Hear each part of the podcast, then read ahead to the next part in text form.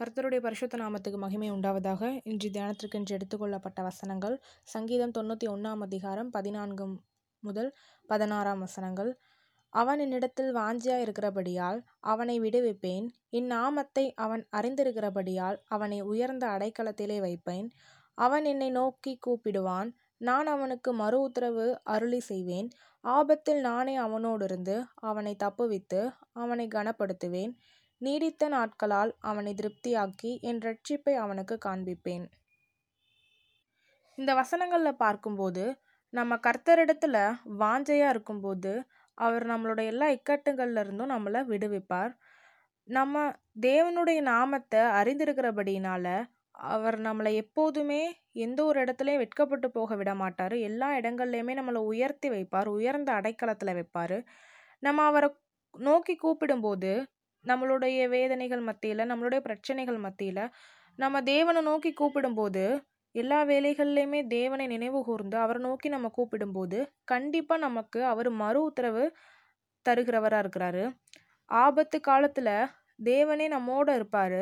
நம்மளை தப்புவித்து நம்மளை கனப்படுத்துவார். எப்போது? நம்ம அவரை நோக்கி கூப்பிடும்போது. நம்மளை ரட்சிப்பை காண செய்வார். தேவன் நம்மளுடைய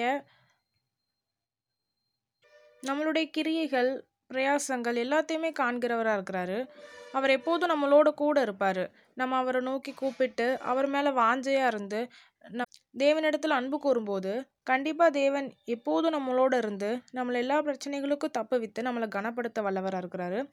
இதற்கு உதாரணமாக எபிரேயர் ஆறாம் அதிகாரம் பத்தாம் வசனத்தில் பார்க்கும்போது ஏனென்றால் உங்கள் கிரியையையும் நீங்கள் பரிசுத்தவான்களுக்கு ஊழியம் செய்ததினாலும் செய்து வருகிறதினாலும் தமது நாமத்திற்காக காண்பித்த அன்புள்ள பிரயாசத்தையும் மறந்து விடுகிறதற்கு தேவன் அநீதி உள்ளவர் அல்லவே தேவன் வந்து அநீதி உள்ளவர் அல்ல அவர் நீதி உள்ளவர் அவர் நம்ம செய்கிற எல்லா கிரியைகள் நம்ம படுகிற எல்லா பிரயாசங்கள் எல்லாத்தையுமே காண்கிறவராக இருக்கிறாரு. எதையுமே அவர் மறக்க மாட்டார். அப்போ நம்ம கிரியைகளும் நம்மளுடைய பிரயாசங்களும் உண்மை உள்ளதாக இருக்கணும்.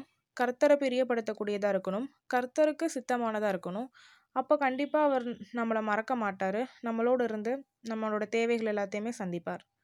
ஏசாயா நாற்பத்தி ஆறாம் அதிகாரம் நான்காம் வசனம். உங்கள் முதிர் வயது வரைக்கும் நான் அப்படி செய்வேன். நரை வயது மட்டும் நான் உங்களை தாங்குவேன். நான் அப்படி செய்து வந்தேன். இனிமேலும் நான் ஏந்துவேன். நான் தப்புவிப்பேன் நான் சுமப்பேன். அப்போது தேவன் வந்து நம்மளை எப்போதும் தப்பு வைக்கிறவராக இருக்கிறாரு. நம்மளை சுமந்து செல்கிறவராக இருக்கிறாரு. இதுவரைக்கும் நம்மளை தாங்கி வந்தார். இனிமேலும் நம்மளை ஏந்தி செல்வார் அப்படின்னு சொல்லிட்டு நமக்கு வாக்கு பண்ணியிருக்காரு. அப்போது நம்ம தேவன் மேலே வாஞ்சையாக இருக்கும்போது அவருடைய நாமத்துக்குரிய மகிமையை நம்ம செலுத்தும் போது கண்டிப்பாக தேவன் நம்மளை எல்லா விதங்கள்லையுமே மேன்மையாக நடத்துவார்.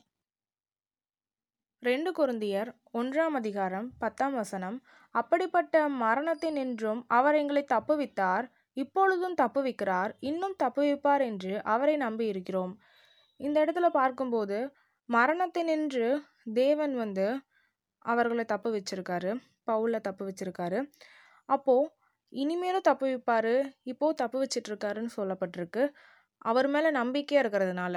அப்போ நம்ம எப்போதும் தேவனை நம்பி இருக்கும்போது நம்ம அவர் மேலே வாஞ்சையாக இருக்கும்போது அவருடைய நாமத்தை நம்ம நோக்கி கூப்பிடும்போது கண்டிப்பாக தேவன் எல்லா நேரங்கள்லையும் நம்மளை தப்புவிக்க வல்லவராக இருக்கிறாரு. ரெண்டு பேதுரு ரெண்டு ஒன்பதாம் வசனம் கர்த்தர் தேவ பக்தி உள்ளவர்களை சோதனை நின்று ரட்சிக்கவும் அக்கிரமக்காரரை ஆக்கினைக்குள்ளவர்களாக நியாயத்தீர்ப்பு நாளுக்கு வைக்கவும் அறிந்திருக்கிறார். தேவ பக்தி உள்ளவர்களை கர்த்தர் வந்து எல்லா சோதனைகள்ல இருந்தும் ரட்சிக்க வல்லவராக இருக்கிறாரு தப்புவிக்க வல்லவராக இருக்கிறாரு. தேவ பக்தி உள்ளவங்களை மட்டும்தான் தேவன் வந்து தப்பு வைப்பார். அதே அக்கிரமக்காரரை அவர் என்ன பண்ணுவார்னா நியாய தீர்ப்பு நாளுக்குன்னு வச்சுருக்காரு. அவங்களுக்கு கண்டிப்பாக அழிவு உண்டு. அப்போ நம்ம அந்த அக்கிரமக்காரரில் ஒருத்தராக இல்லாமல் தேவன் மேலே பிரியமாக இருந்து அவர் மேலே வாஞ்சையாக இருந்து தேவ பக்தி உள்ளவர்களாக இருக்கக்கூடிய நபராக இருக்கணும். மத்தேயு பத்தொன்பதாம் அதிகாரம் இருபத்தி எட்டாம் வசனம். அதற்கு இயேசு மறுஜென்ம காலத்திலே மனுஷகுமாரன் தம்முடைய மகிமையுள்ள சிங்காசனத்தின் மேல் வீற்றிருக்கும் போது என்னை பின்பற்றின நீங்களும் இஸ்ரவேலின் பன்னிரண்டு கோத்திரங்களையும் நியாயந்திருக்கிறவர்களாக பன்னிரண்டு சிங்காசனங்களின் மேல் வீற்றிருப்பீர்கள் என்று மெய்யாகவே உங்களுக்கு சொல்லுகிறேன். நம்ம தேவனுடைய நாமத்தை நோக்கி கூப்பிடும்போது தேவனுக்காக நம்ம பிரயாசப்படும்போது கண்டிப்பாக தேவன் வந்து நம்மளை உயர்ந்த அடைக்கலத்தில் வைப்பார்.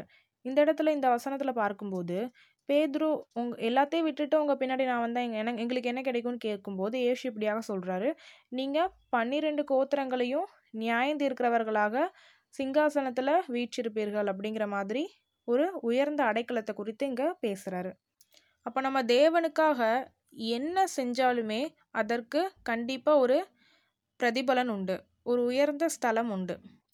யோவான் ஏழாம் அதிகாரம் பதினாறு பதினேழாம் வசனங்கள். இயேசு அவர்களுக்கு பிரதி உத்தரமாக என் உபதேசம் என்னுடையதாயிராமல் என்னை அனுப்பினவருடையதா இருக்கிறது. அவருடைய சித்தத்தின்படி செய்ய மனதுள்ளவனெவனோ அவன் இந்த உபதேசம் தேவனால் உண்டா இருக்கிறதோ நான் சுயமாய் பேசுகிறேனோ என்று அறிந்து கொள்ளுவான். இந்த வசனங்களில் பார்க்கும்போது இயேசு கிறிஸ்து உபதேசிக்கிற உபதேசம் வந்து அவருடைய சுய வார்த்தையாக இல்லை அது தேவனுடையதாக இருக்கிறது.